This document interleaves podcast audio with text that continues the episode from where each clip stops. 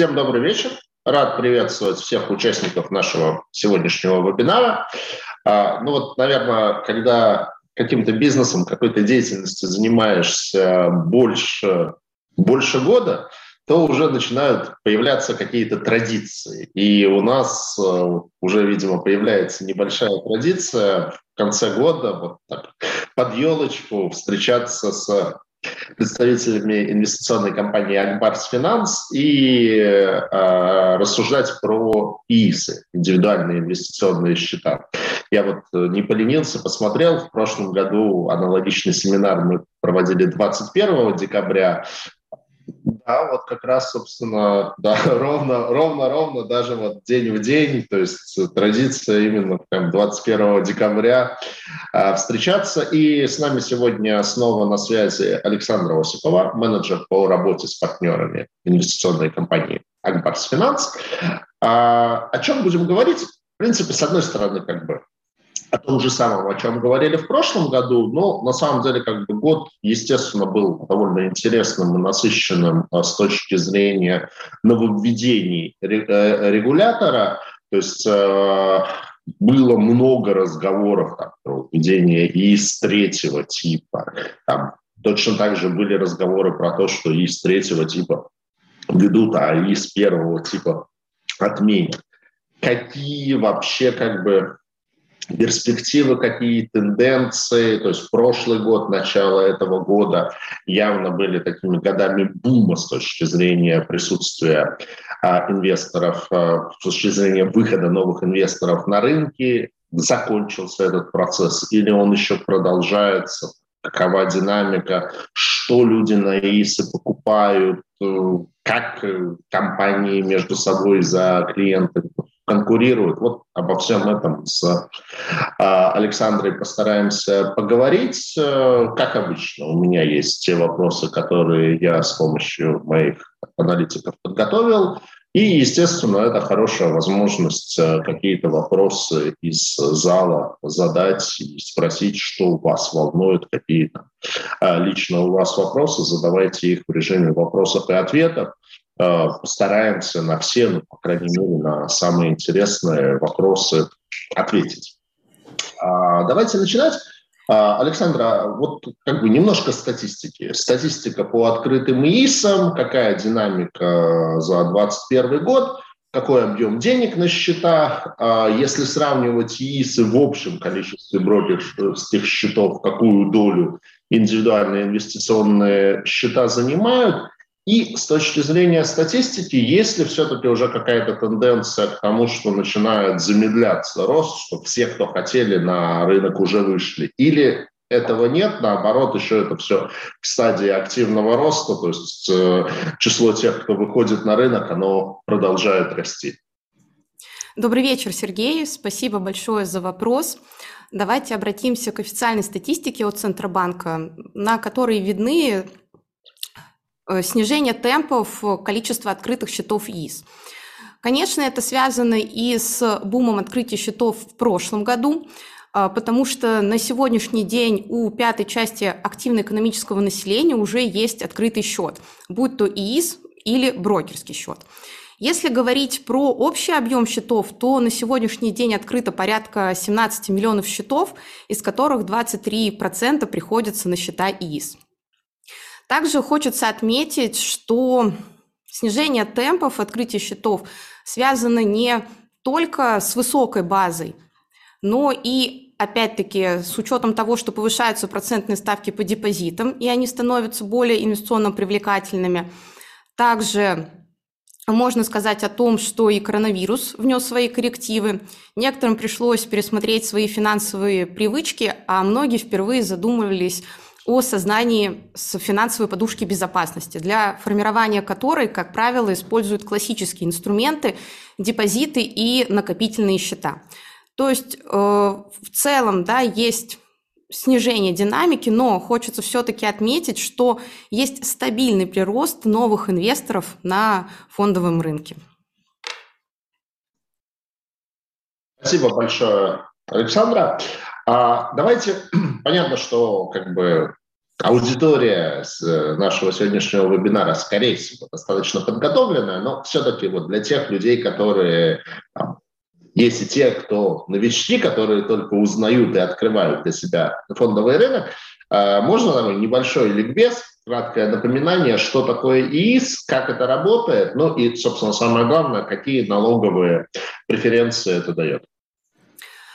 А, ИИС – это тип брокерского счета, который как раз и позволяет пользоваться налоговыми вычетами.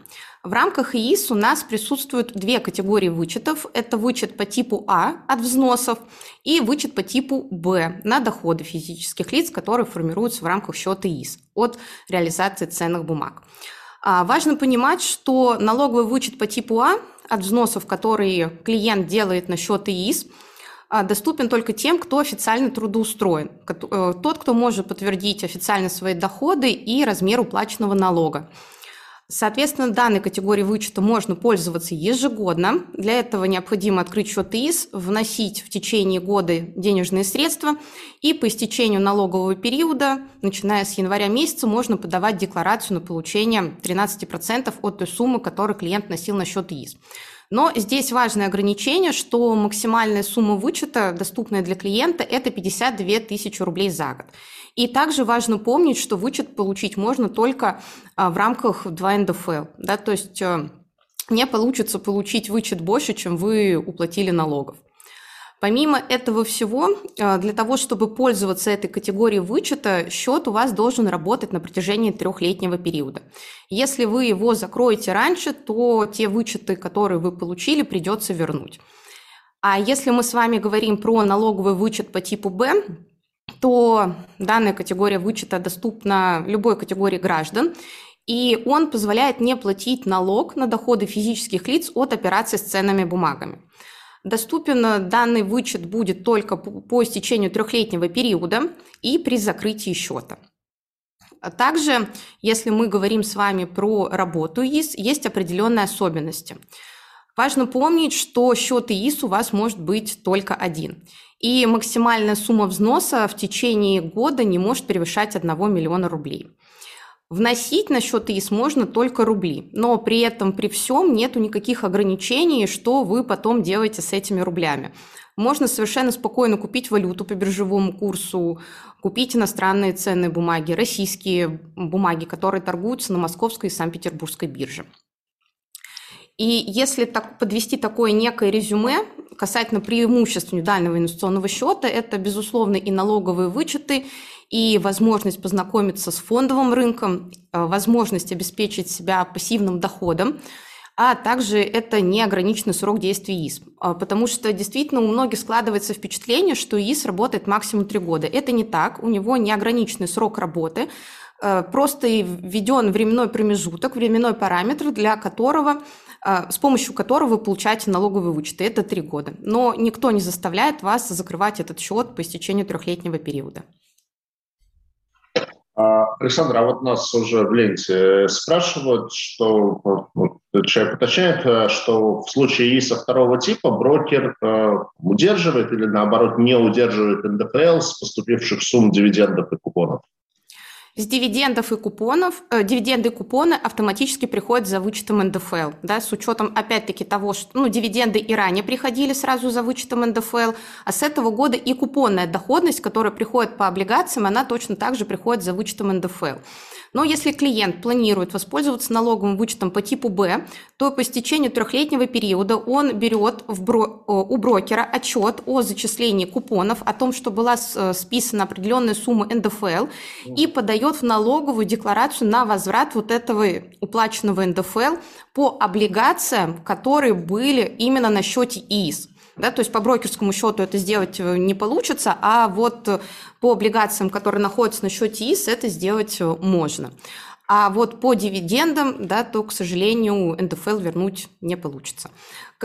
По большей степени налоговый вычет по типу Б направлен на избежание налогообложения от курсовой разницы да, при покупке-продаже ценных бумаг на счете ИИС. Угу, спасибо. Э, да, на самом деле это очень важно. Честно, я сам не знал. А, так, ну вот тут нас спрашивают, э, что ИИС по типу А применим не ко всем доходам. На самом деле Александра об этом сказала, что это только в рамках декларации 2 НДФЛ. Это не распространяется на другие налоги, что да, это фактически только зарплата. А, хорошо. А, а, да, пока ждем вопросов от зрителей, задам то, что э, подготовил заранее. А вообще, ну вот этот год, наверное, если как бы в рамках каких-то макротенденций рассматривать, то самое главное это то, что мы впервые за много лет а, оказались в условиях а, растущей инфляции и растущих процентных ставок. То есть у нас инфляция, там, если в прошлые годы она уже сместилась там, куда-то там 6-7%, то сейчас она по официальным цифрам там, в районе 9%, при этом, в общем, на самом деле какая-то такая вот житейски воспринимаемая инфляция, мне кажется, ближе к 15-20%. Сегодня ехал на работу, слушал бизнес FM, там э, рассуждали о том, сколько, насколько подорожали ингредиенты для салата селедка под шубой, и они там считали, что в районе 16%. Ну, мне кажется, что вот это такая более-менее трушная цифра. А вот инфляция как влияет вообще по вашим клиентам, по вашей компании на приток денег на фондовый рынок? Что, ну, вроде как бы ну, такие тенденции могут быть разные. С одной стороны, если люди понимают, что инфляция высокая, деньги обесцениваются, да ну нафиг копить, надо пойти сейчас э, все потратить, как бы, э, стимулов накапливать уменьшается. С другой стороны, как бы инфляция, ну, как если мы говорим там не про облигации, а про акции, то в акциях все-таки тоже это зашита э, антиинфляционная защита за счет того, что компании-эмитенты там, э, свои цены на свою продукцию тоже могут увеличивать. В облигациях это транслируется в то, что процентные ставки растут. если там, не знаю, ОФЗ в начале года были под 6, то сейчас это там, э, уже под 9. Если брать какие-то ВДО истории, высокодоходные облигации, то в начале года десятая доходность была хорошая, а сейчас, в принципе, можно нормальных эмитентов и под 15-16 найти. То есть вот что, как бы, какая из двух тенденций важнее, как вот по вашим ощущениям, по вашим клиентам люди реагируют на инфляцию? Спасибо большое за вопрос, Сергей. А, на самом деле инфляция многими может восприниматься по-разному. Это действительно у кого-то это вызывает панику и желание действительно пойти сразу купить какие-то реальные активы, чтобы сохранить а, свои сбережения. Но при этом, при всем, хочется отметить, что инфляция является неотъемлемым элементом растущего рынка. Вопрос, конечно, все-таки заключается, второй вопрос заключается в темпах роста этой инфляции. Вот сейчас действительно мы можем видеть, как инфляция в России разгоняется, и денежно-кредитная политика Центробанка направлена как раз на то, чтобы сдержать э, этот рост да, инфляции. Буквально 17 декабря в прошлую пятницу Центробанк у нас повысил ключевую ставку до максимума с 2017 года. Теперь ключевая ставка у нас с вами составляет 8,5%. И по риторике Центробанка понятно, что это может быть не предел. А сейчас такой некий момент, как мне кажется, переломный. Некоторые инвесторы заняли выжидающую позицию, потому что смотрят на общие тенденции, которые происходят на рынках. И при этом, конечно же, да, э, доходности по ценным бумагам, особенно по тем же самым облигациям, они не могут не радовать. Как вы правильно заметили, это э, двухзначное значение, то, что может э, получить сейчас инвестор по высоко, высоко качественным эмитентам и бумагам.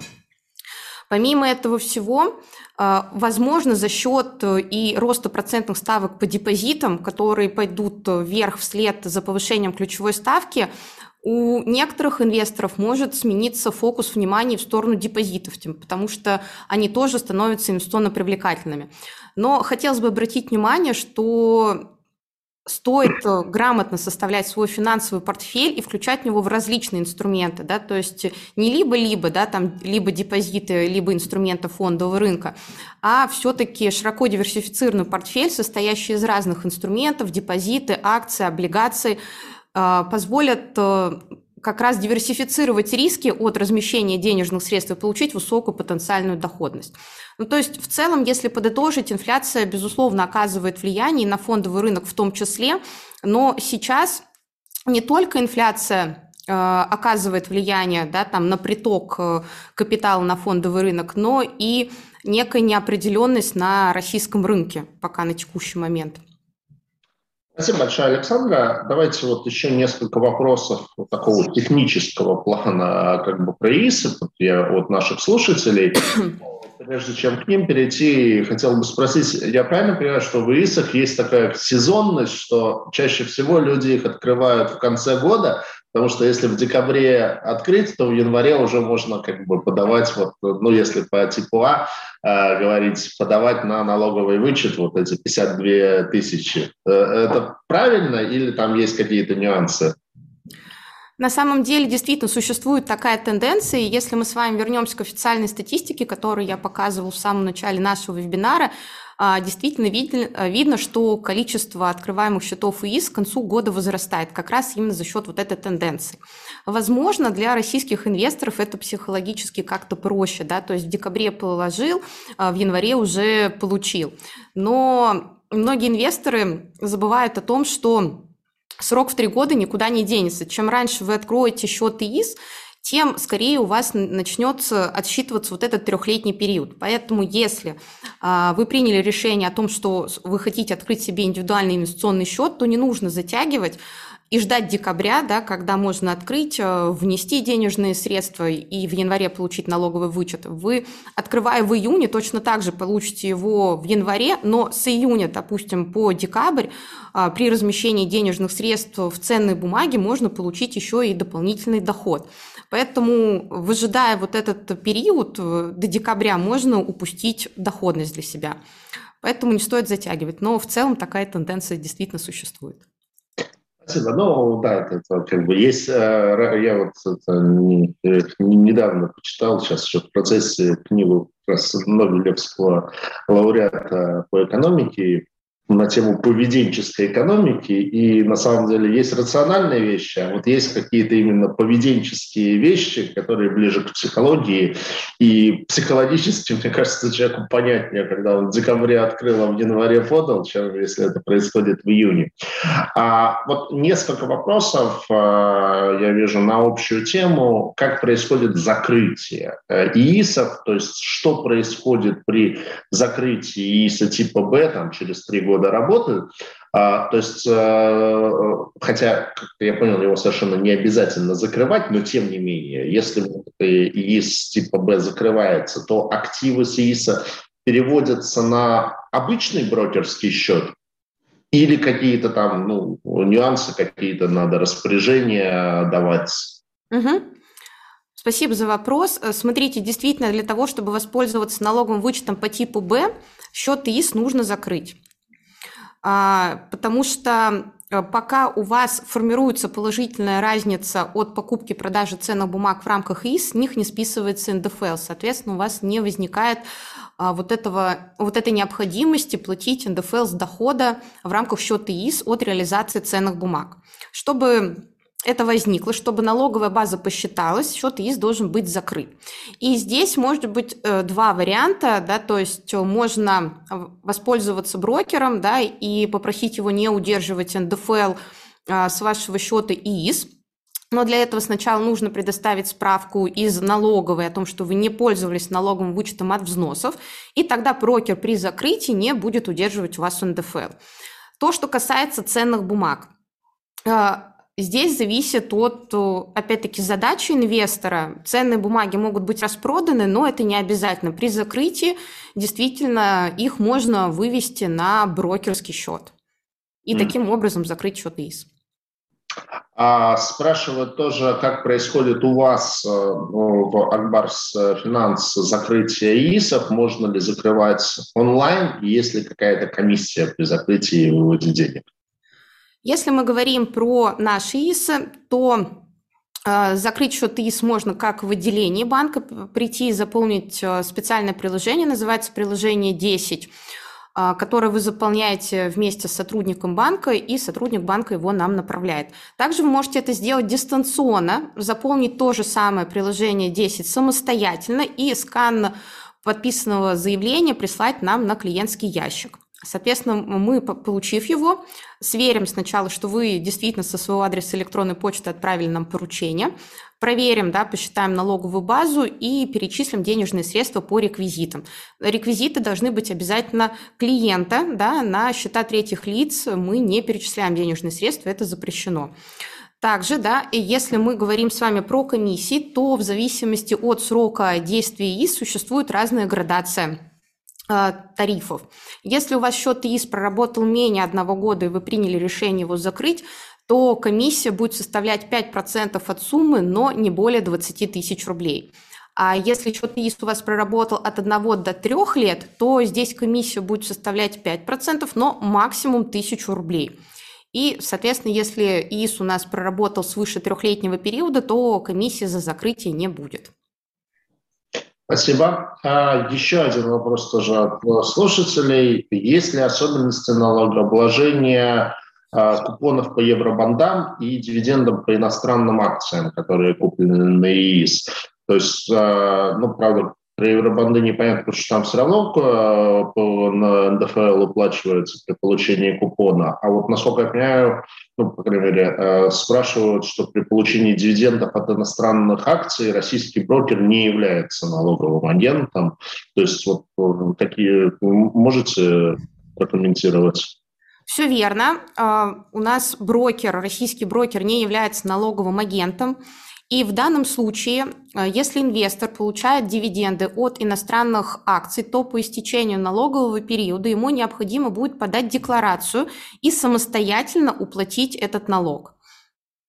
Брокер, к сожалению, здесь э, не сможет это сделать за вас, как, допустим, по российским акциям. Но если это куплено на ИИС, э, то он тоже точно так же должен сделать... Да декларацию, да? Да, все верно, потому что мы помним с вами, что дивиденды это удерживает, ну, как бы налог с дивидендов в данном случае удерживает а, не брокер, ну, э, и в любом случае нужно подать. Налоговый период у вас подошел к концу, вы получили доход, э, хоть это и в рамках ИИС, мы помним, мы с вами ранее проговорили, что налоговый вычет по типу Б не распространяется на дивиденды, поэтому налог даже по иностранным акциям должен быть уплачен и декларирован. Спасибо. И вот э, тоже спрашивают, когда подавать декларацию. Ну, говорю, что по итогам налогового периода, когда там это при НДФЛ до 30 апреля, если не ошибаюсь, подается. И какие документы запросить у брокера, чтобы оформить налоговую декларацию? Необходимо будет отчет брокера, да, в рамках которого видно зачисления дивидендной доходности и от какого эмитента, да, чтобы на основании этого можно было заполнить декларацию. Угу. Еще спрашивают, ну такой, наверное, специфический вопрос. Каким образом будут считаться НДФЛ при закрытии из типа Б в условиях прогрессивной шкалы? Ну, мы, к сожалению, все уже не, ну, не все уже попадаем в 13% шкалу, а многие попадаем в 15% шкалу, то есть э, все доходы, э, вот э, как бы по какой шкале, условно говоря, будет, будет облагаться? Если я не ошибаюсь, 15% начинается от доходов свыше 5 миллионов рублей. Да, Верно, да? А, соответственно, смотрите, у нас сейчас в рамках ИИС есть ограничения, где в течение года вы можете внести не более 1 миллиона рублей. Чтобы у вас там доход э, превысил в совокупности 5 миллионов рублей, именно касательно индивидуального инвестиционного счета, ну, здесь нужно постараться из 3 миллионов за 3 года э, сделать прирост максимальный, именно с точки зрения доходности. А, и, по крайней мере, пока я не видела прецедентов, чтобы они как-то суммировались, что ли. То есть здесь вопрос не в уплате НДФЛ, если по типу Б, да, мы с вами говорили, вопрос же звучал по типу Б, а здесь вопрос в неуплате как раз налога с помощью, э, с помощью вычета по налоговому вычету по типу Б. Пока я не видела градации изменений в 13% НДФЛ с дохода. Спасибо. Очень хороший вопрос нашего постоянного участника наших вебинаров Михаила Кожемяка. И есть второго типа. Если продать облигацию за один день до купона и после выплаты купона откупить, то НДФЛ платиться не будет,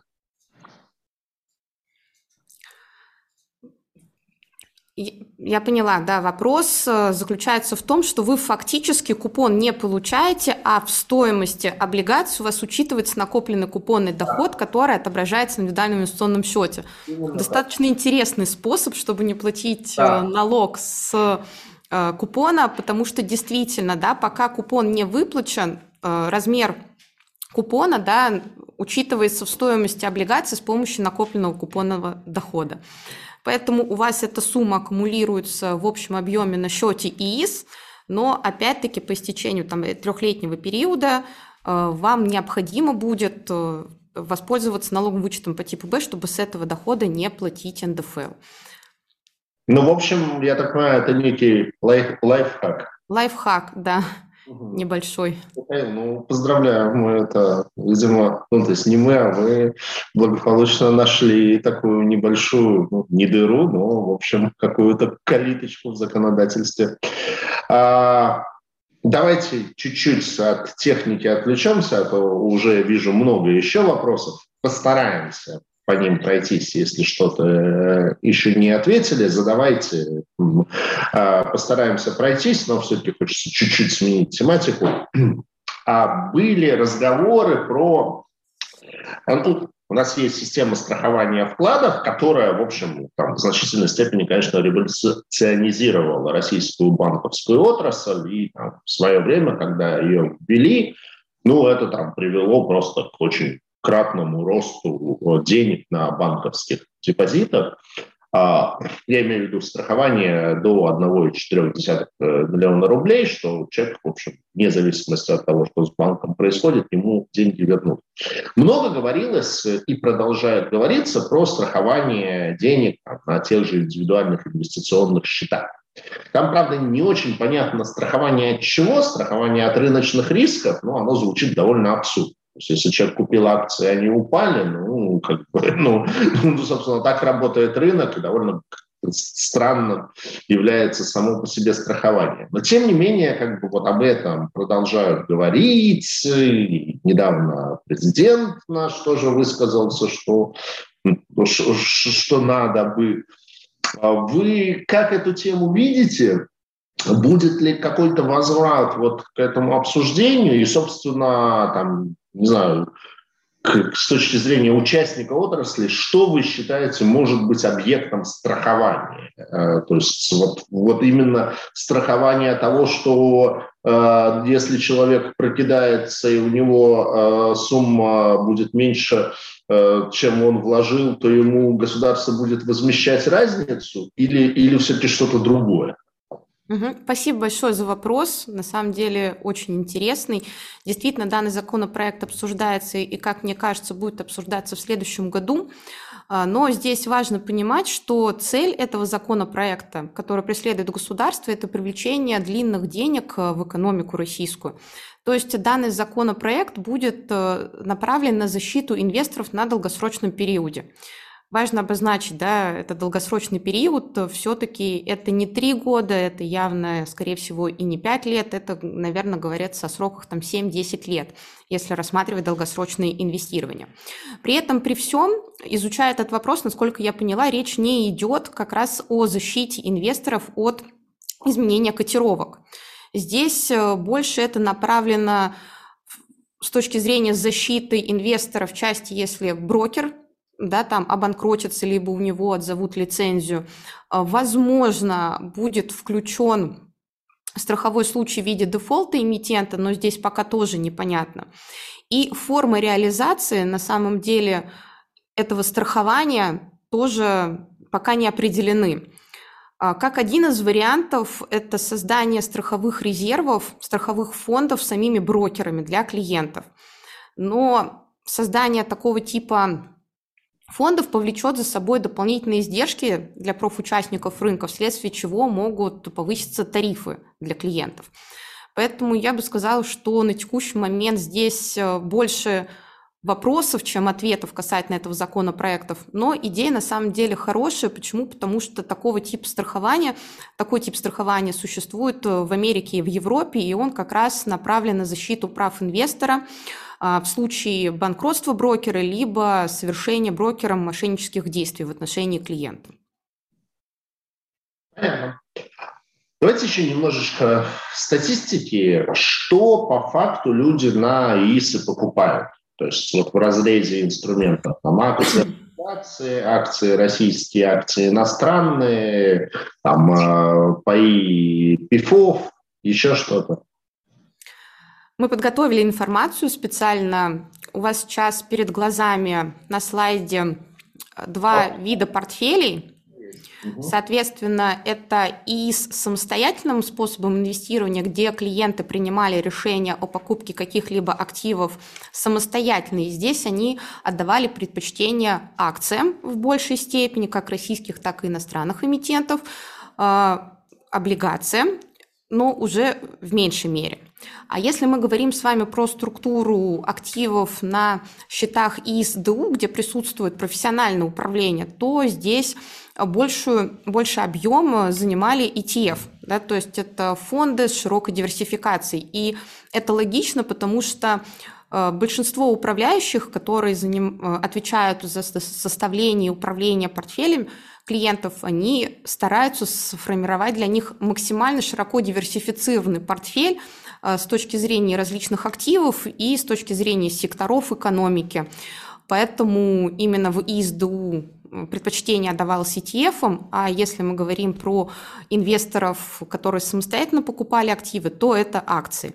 И здесь, наверное, все-таки это еще и связано э, с неким э, с некой смены поведенческого мышления наших инвесторов. Если раньше начинающие инвесторы э, придерживались того, что они покупают какие-то консервативные инструменты, то сейчас у них появился аппетит к риску, да и, в принципе, российский рынок акций позволял заработать двухзначную доходность в этом году. Спасибо, Александра. Не могу на этом моменте не использовать это для немножечко самопиара. Мы как раз недавно на Сибонс э, запустили раздел по ETF. Там собрана информация по всем ETF всего мира. Э, фондов мы покрываем больше, чем любые англоязычные источники данных, которые есть по ETF сейчас ETF, ETF, Вот. А, причем, в отличие от а, остальной части Сибанда, там еще и пока все бесплатно. Вот. Поэтому, кому тема ETF интересна, заходите на Сибонс, там вверху в меню раздел три буковки написано ETF. В общем, вот там, там все про ETF и есть. Все на этом с саморекламой заканчиваю. А, следующий вопрос. А в этом году ЦБ развел такую довольно бурную активность по защите частных инвесторов от, э, от чего-то там, защите. Вот. Ну, то есть тема как бы с разделением инвесторов на квалифицированных и неквалифицированных, она была давно, к этому уже так, в общем, в значительной степени все привыкли. Но в этом году как бы появилась, по сути, как бы третья градация, то есть э, э инвесторы, прошедшие тестирование. То есть для того, чтобы купить определенные инструменты, нужно а, пройти тестирование. А без тестирования там доступны только самые надежные облигации с рейтингом AAA и акции первого котировального списка. Вот ваше видение этого, вашего отношения к этому и как это повлияло на поведение инвесторов, там, на желание выходить на фондовый рынок, на инвестиционные предпочтения? То есть идут ли инвесторы проходить это тестирование, или они говорят, а нет, не хотим, тогда будем покупать там «Газпром» и ОФЗ? Спасибо за вопрос, Сергей. А, действительно, тестирование было введено в октябре этого года, и в принципе, да, какую цель преследовал Центробанк? Это действительно оградить, наверное, начинающих инвесторов от покупки высокорискованных активов и сложных финансовых продуктов, да, то есть не только какие-то высокорискованные активы, но и сложные инструменты, потому что на первоначальном этапе новичок не всегда может разобраться э, в специфике работы сложного инструмента и, в принципе, не до конца может э, оценить риски от размещения денежных э, средств в такие виды инструментов. И логика была такова, что прежде чем покупать что-то сложное либо высокорискованное, а, нужно подтвердить свои знания и подтвердить понимание рисков от размещения денежных средств в там, высокорискованные и сложные инструменты. А, безусловно, скажем так, это отобразилось на клиентах, но те клиенты, которые ранее активно торговали и не были да, там, квалифицированными инвесторами, в принципе, да, то есть с легкостью, понимая, как работает этот инструмент, проходят тестирование и продолжают покупать интересующие их активы. Новенькие, которые приходят на фондовый рынок, а, прежде чем что-то купить, им приходится сейчас действительно изучить, как работает этот инструмент. Возможно, это немного оттягивает момент принятия решений либо перехода на какой-то другой класс активов. Но не могу сказать, что это какой-то отрицательный момент, да, все-таки достаточно часто бывали случаи, что э, где-то что-то послушали, где-то услышали и не понимая, да, там, как это работает, купили себе на счет, вот сейчас так сделать не получится. Придется сначала изучить, потом сдать тестирование, потом купить. А, при этом, при всем, э, после октября месяца, то есть сначала, конечно, инвесторов это ввело в некий ступор, сейчас видно, что это не вызывает какой, ну, какого-то негатива, Э, вследствие которого инвесторы не могут э, приобретать ценные бумаги, потому что простые финансовые инструменты, они доступны, ну, помимо тех, которых вы перечислили, да, точно так же можно покупать и простые инструменты, например, те же самые пифы в рамках ИСа э, и брокерского счета. Пожалуйста, да, здесь ограничений нет, и эта идея, это те готовые идеи, которые клиент может купить в широкой диверсификации. А, стоит, конечно, э, различать понятие тестирования и квалифицированный инвестор, потому что, пройдя тестирование, ты действительно не становишься квалифицированным инвестором. Сам по себе статус квалифицированного инвестора позволяет покупать э, ценные бумаги, иностранные ценные бумаги, которые не торгуются на московской и Санкт-Петербургской бирже. И требования для получения этого статуса, они совершенно отличаются. Здесь нет тестирования, здесь либо можно там подтвердить с помощью остатков, что ты являешься квал-инвестором, показать, что у тебя больше 6 миллионов рублей на счетах, э, либо у тебя должно быть специальное образование, либо это обороты по счету, либо это сертификаты. Да? И важно отметить, что те, кто уже являются квалифицированными инвесторами, им вот тестирование, которое было введено в октябре этого года, сдавать не нужно. Да, да, все. Именно так подтверждаю. Я сам, как являющийся квал-инвестором, да, слава богу, тестирование не пришлось проходить. А, давайте еще пару технических вопросов, которые успели нам накидать. Значит, вот э, еще один вопрос от Михаила Кожемяка. Э, иностранные ETF и российские БПИФы, ну, инструменты как бы с экономической точки зрения очень похожи, просто как бы российские uh-huh они домицилированы в российской юрисдикции, иностранные ETF в иностранной юрисдикции. А есть ли по ним какая-то разница в налогообложении?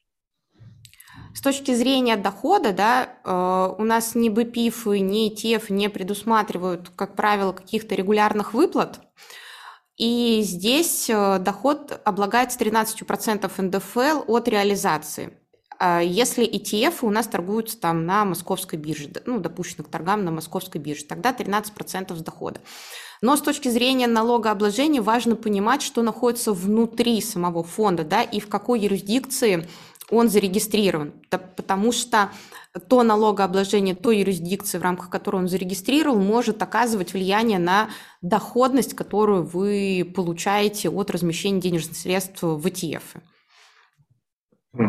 Спасибо. Ну, на самом деле, как бы ETF на данный момент э, обращающихся на московской бирже не очень много. Там, по сути, это два провайдера, это э, Finex и ITI.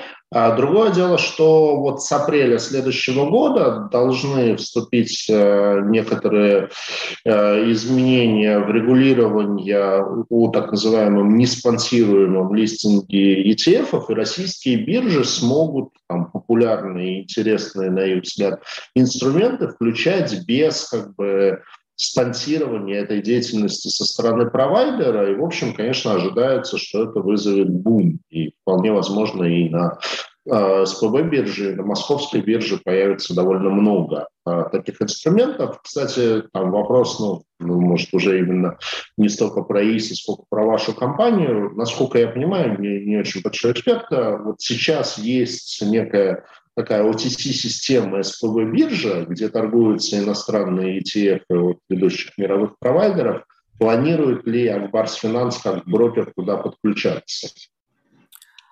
Сергей, к сожалению, сейчас не готова ответить на этот вопрос, да, чтобы не обмануть наших слушателей не обладаю этой информацией на сегодняшний ну, день. Если честно, я думаю, что тут вот да, скорее уже интерес на то, когда они станут полноценно обращаться на бирже, потому что сейчас действительно это не очень удобно, и там а, лоты получаются высокие, и там, опять как инвестор скажу, там с налогообложением есть определенные запутки, потому что на самом деле как раз-таки есть ETF, ну вот, по крайней мере, бандовые ETF, а, по ним э, часто предусмотрены Э, даже ежемесячные выплаты дивидендов по фонду. И вот, например, их почему-то облагают по ставке 35%, что мне вообще не понравилось. Вот. А, так, давайте еще что-нибудь обсудим. Обсудим а, как бы взаимодействие клиента и брокера. То есть вот приходит к вам клиент, а насколько вы его, в свою очередь, консультируете? Что покупать на ИИС? Там, даете рекомендации портфеля, проводите обучение? То есть вот где как бы баланс того, что клиент решает сам и говорит, все, мне не надо, я никого не слушаю, я хочу вот эти, эти инструменты, и э, того, что вы ему говорите, что окей, вот, вот купи вот это, это и вот это мы можем прямо разграничить два направления, которые у нас существуют для инвесторов. Это действительно и инвестиционные рекомендации, которыми инвестор может воспользоваться, и обучение, которое мы предоставляем нашим инвесторам. Что касается инвестиционных рекомендаций, это реализовано и с помощью ТРИФа инвестиционный советник, э, к которому может подключиться каждый инвестор и получать высококвалифицированную помощь в части составления инвестиционного портфеля.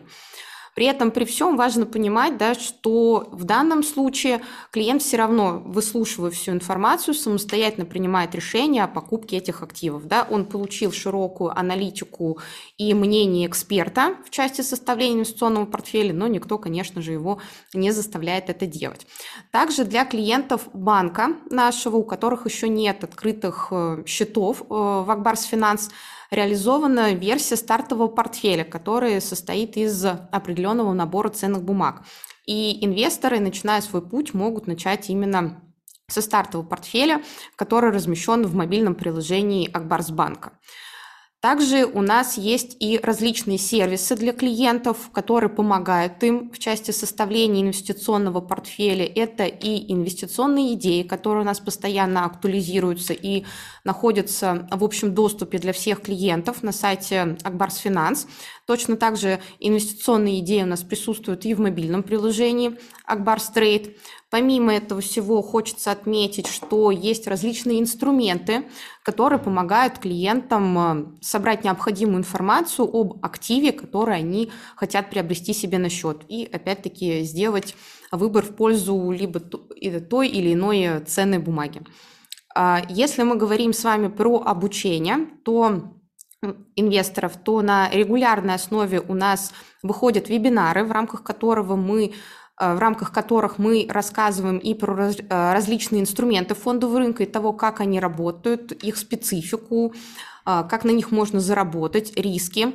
И также мы выпускаем вебинары, делаем вебинары для наших клиентов с текущей ситуацией на фондовом рынке, на что стоит обратить внимание, какие активы могут быть интересны к покупке себе в портфель. Поэтому со всех сторон помогаем инвесторам в части формирования индивидуального инвестиционного портфеля.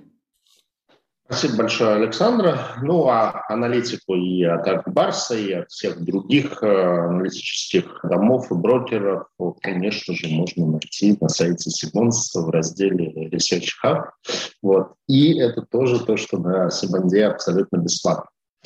Несколько вопросов уже пришло в ленту, и у меня они тоже были, как бы хотел обсудить. А, а, вероятные изменения в ИИСах. То есть много говорят про то, что будет отменен ИИС первого типа и э, введен ИИС третьего типа. Вот что такое ИИС третьего типа, если можно, расскажите нам. А для кого и зачем его планируется ввести, ну и, скажем так, ваши ожидания, которые, наверное, у вас какие-то есть, понятно, что там это предполагать за ЦБ, за регулятора э, достаточно сложно, но, как, не знаю, порассуждать о том, чего нам ждать вот в части э, и реформы регулирования ИСов, э, наверное, ваше мнение хотелось бы услышать. Спасибо большое за вопрос. А, действительно уже давно обсуждается введение ИС третьего типа, и данная категория счета направлена на долгосрочное инвестирование. То есть предполагается, что этот счет будет открываться э, сроком на 10 лет, возможно, чуть более. А, в рамках э, ИИС третьего типа э, будет возможно получение комбинированного налогового вычета как от взносов, так и от дохода, да, который формируется на счете ИС. Причем э, зачислять денежные средства можно будет и с помощью работодателя на ежемесячной основе. Работодатель, как налоговый агент, сможет перечислять на ваш счет ИИС э, регулярно денежные средства, но не более 6% от дохода. Э, что еще важного? Хотят снять ограничения по сумме взноса насчет ИС, да, то есть сейчас в рамках ИС у нас максимальная сумма взноса это 1 миллион рублей в год, вот эту планку хотят убрать. И э, здесь, наверное, это такой некий аналог пенсионной реформы, который э, дает возможность э, задуматься о долгосрочном инвестировании для э, использовать этот счет для формирования капитала в будущем себе же, спустя там 10 лет, а может быть и более.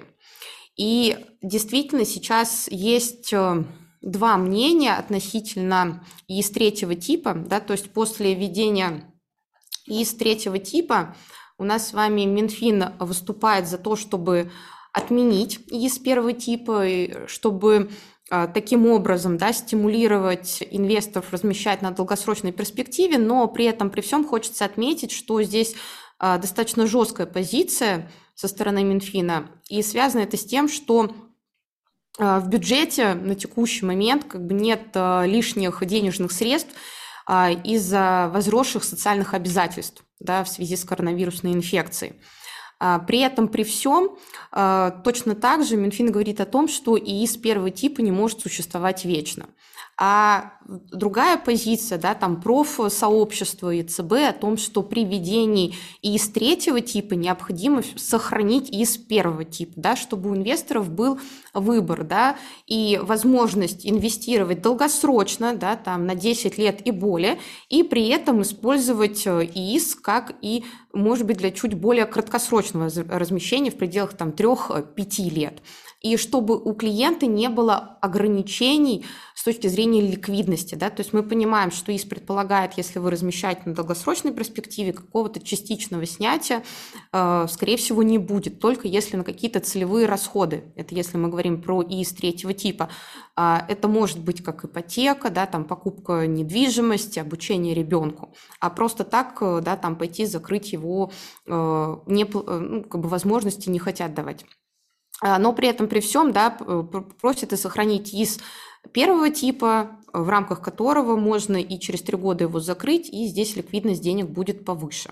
Таким образом, у инвестора будет выбор. В совокупности он может инвестировать и на долгосрочной перспективе, и на чуть, э, там, и на среднесрочной перспективе. Пока четкого да, там, э, решения по данному вопросу нет. Поэтому как мне кажется, если у вас еще нет индивидуального инвестиционного счета, стоит его открыть, пока налоговый вычет у нас с вами по типу А действует, пока у нас есть возможность э, им воспользоваться, то, безусловно, это нужно использовать. У вас на слайде есть QR-код. Если у вас сейчас нет ИИСа, вы можете по QR-коду перейти и совершенно легко и быстро открыть себе индивидуальный инвестиционный счет. Тем более мы чуть ранее с вами проговорили, что в декабре это действительно бывает интересно и с точки зрения психологии. В декабре открыли, разместили денежные средства, в январе уже пошли, получили налоговый вычет взносов.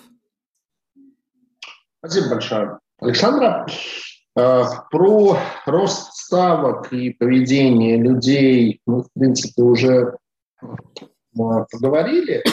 Вообще, вот ну, такой, может, уже тогда отвлеченно философский вопрос. Ваше видение развития фондового рынка в целом в России в ближайший год, в ближайшие 2-3 года, вот что будет определять повестку дня фондового рынка? Если мы говорим про российский рынок, то его инвестиционная привлекательность – это совокупность факторов.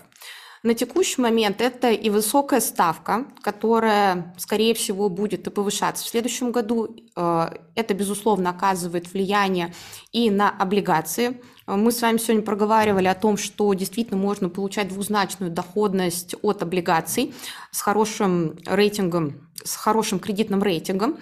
При этом при всем а, по российским акциям платятся одни из самых высоких дивидендов, и по истечению 2021 года дивидендная доходность может выйти на двузначную цифру, даже по голубым фишкам, таким как Сбербанк или Газпром.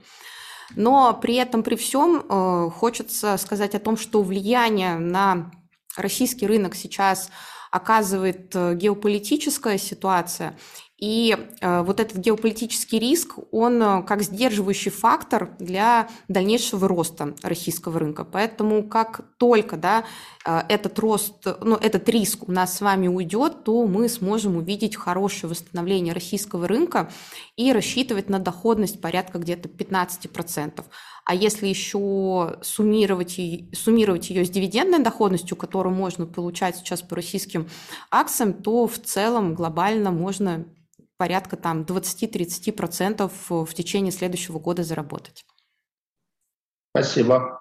Ну да, только мы в условиях этого геополитического риска живем с марта 2014 года, и каждый раз мы говорим прямо то, что ну вот сейчас он уйдет, и вот тогда, естественно, российский рынок, он вообще недооцененный, что сейчас геополитический риск уйдет, вот, ну, честно говоря, как-то все эти там семь с половиной лет, он пока только скорее нагнетается, этот геополитический риск, поэтому, видимо, видимо уйдет он не скоро.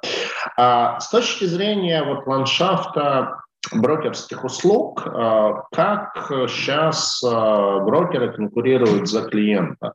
Ну, то есть, мне кажется, там в значительной степени уже ценовая конкуренция просто исчерпана, ну, конкуренция на комиссиях, потому что они уже там упали просто до очень низкого уровня. То есть если не комиссии, то в чем, а, там, условно говоря, как вы конкурируете, там, условно говоря, с Тиньковым, с БКСом, с а, Финамом за клиентов и на что клиенты прежде всего обращают внимание, выбирая брокера?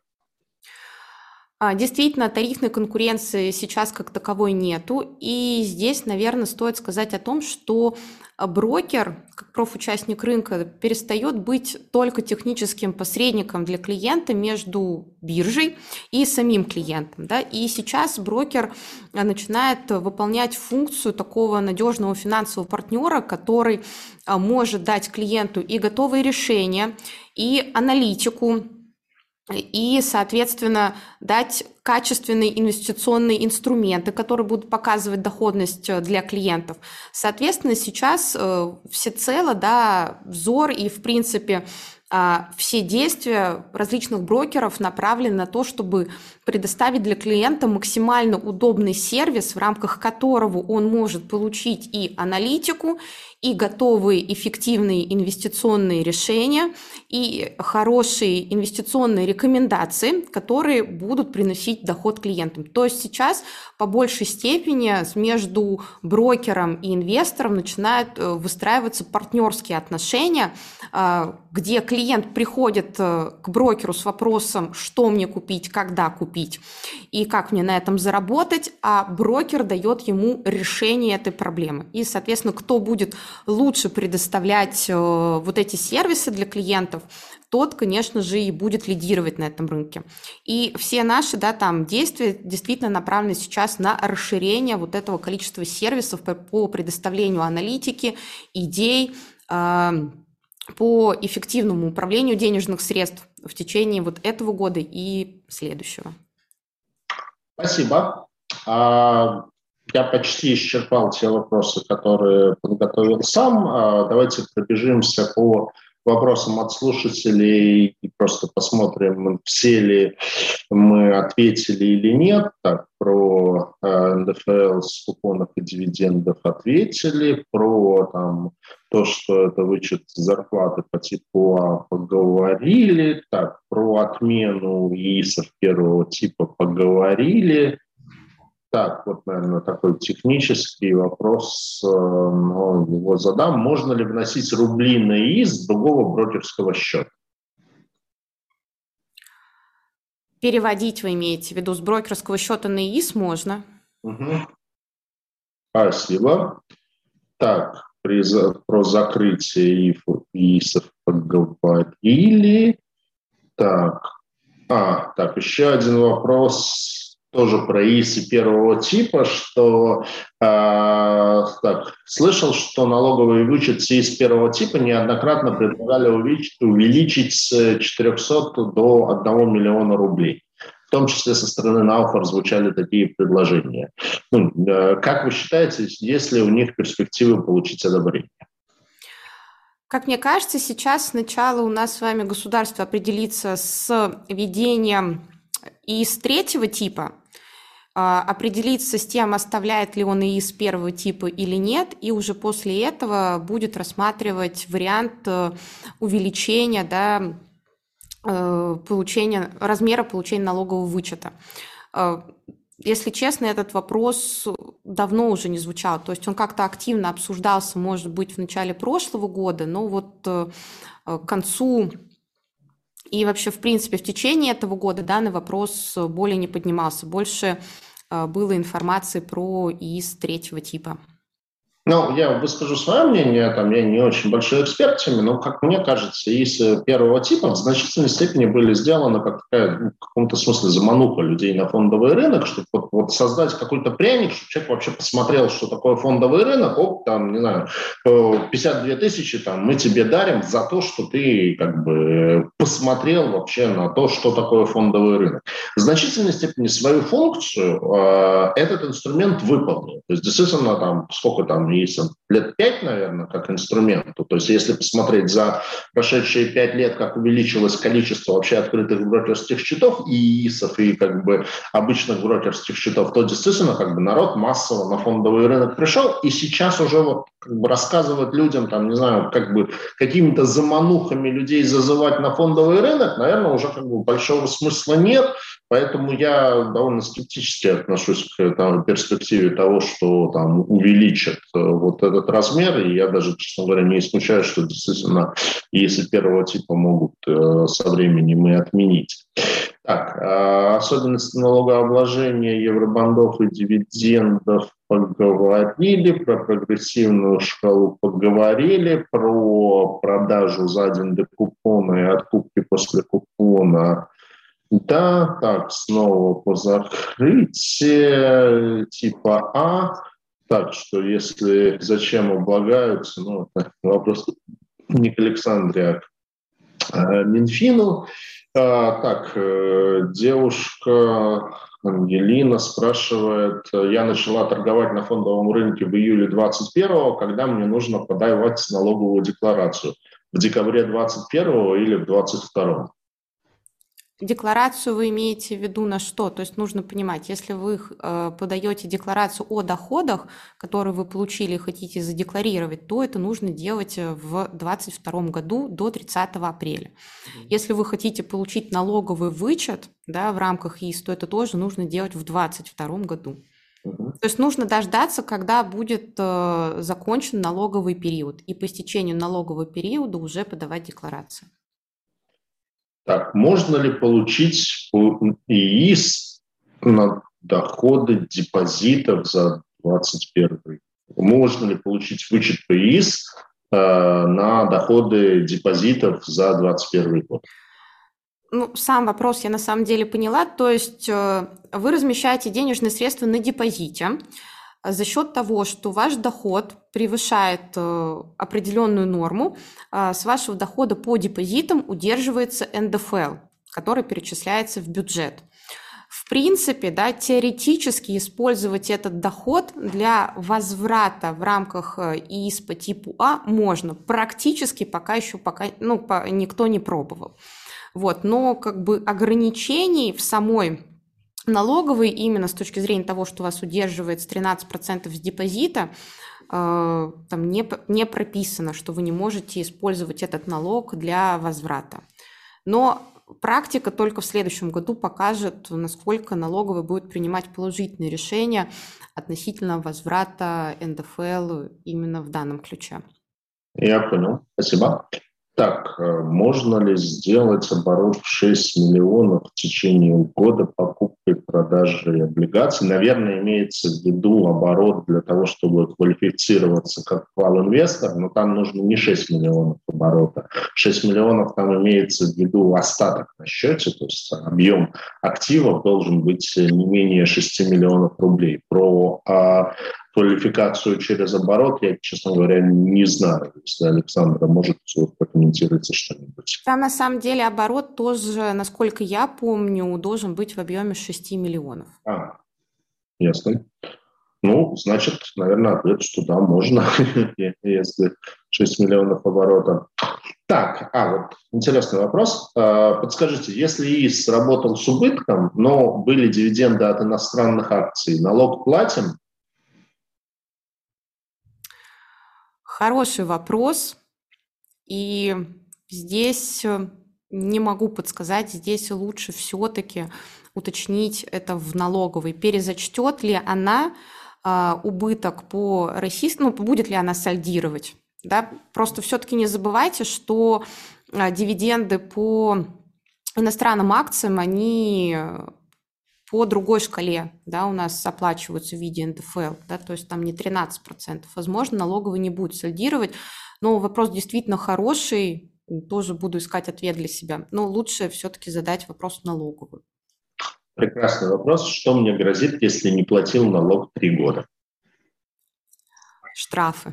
Ну, просто как бы в любом случае, рано или поздно мы с вами понимаем, что налоговый узнает, да, то есть о том, что вы не платили налог. В конечном итоге вам выставят ту сумму налога, которую необходимо будет уплатить, и пени.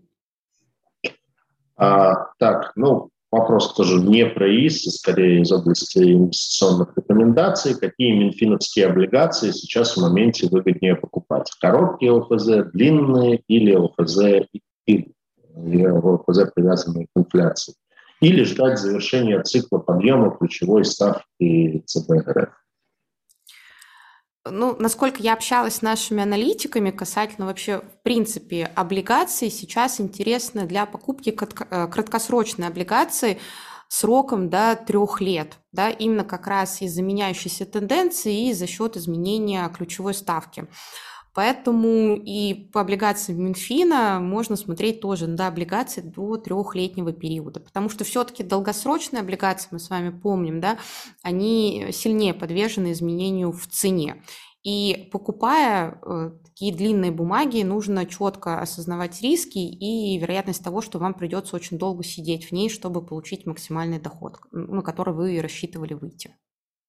Спасибо. Ну, а что касается ОФЗ-ИН, то есть если ориентироваться на как бы, риторику э, ЦБ и на то, что там, стоит задача к концу следующего года инфляцию сбить до там, примерно 4%, то, скорее всего, ФЗ им так себе по интересности инструмент, потому что будет ситуация, когда мы окажемся в, на какой-то момент в периоде очень высоких реальных ставок. Потому что всегда есть инерция, и если ЦБ там э, э, какими-то сверхусилиями инфляцию собьет, то мы легко можем оказаться в ситуации, когда у нас инфляция 4, а там ставки по бандам э, там, 10, 11 и так далее. То есть это не долго такая ситуация, конечно, как бы продолжаться не может, но на какой-то период она э, возможна. И вот, э, если поэтому на вот эти заявления ориентироваться, то, скорее всего, ФЗИН сейчас в моменте не супер интересный инструмент. Ну, вот скорее мое э, личное мнение.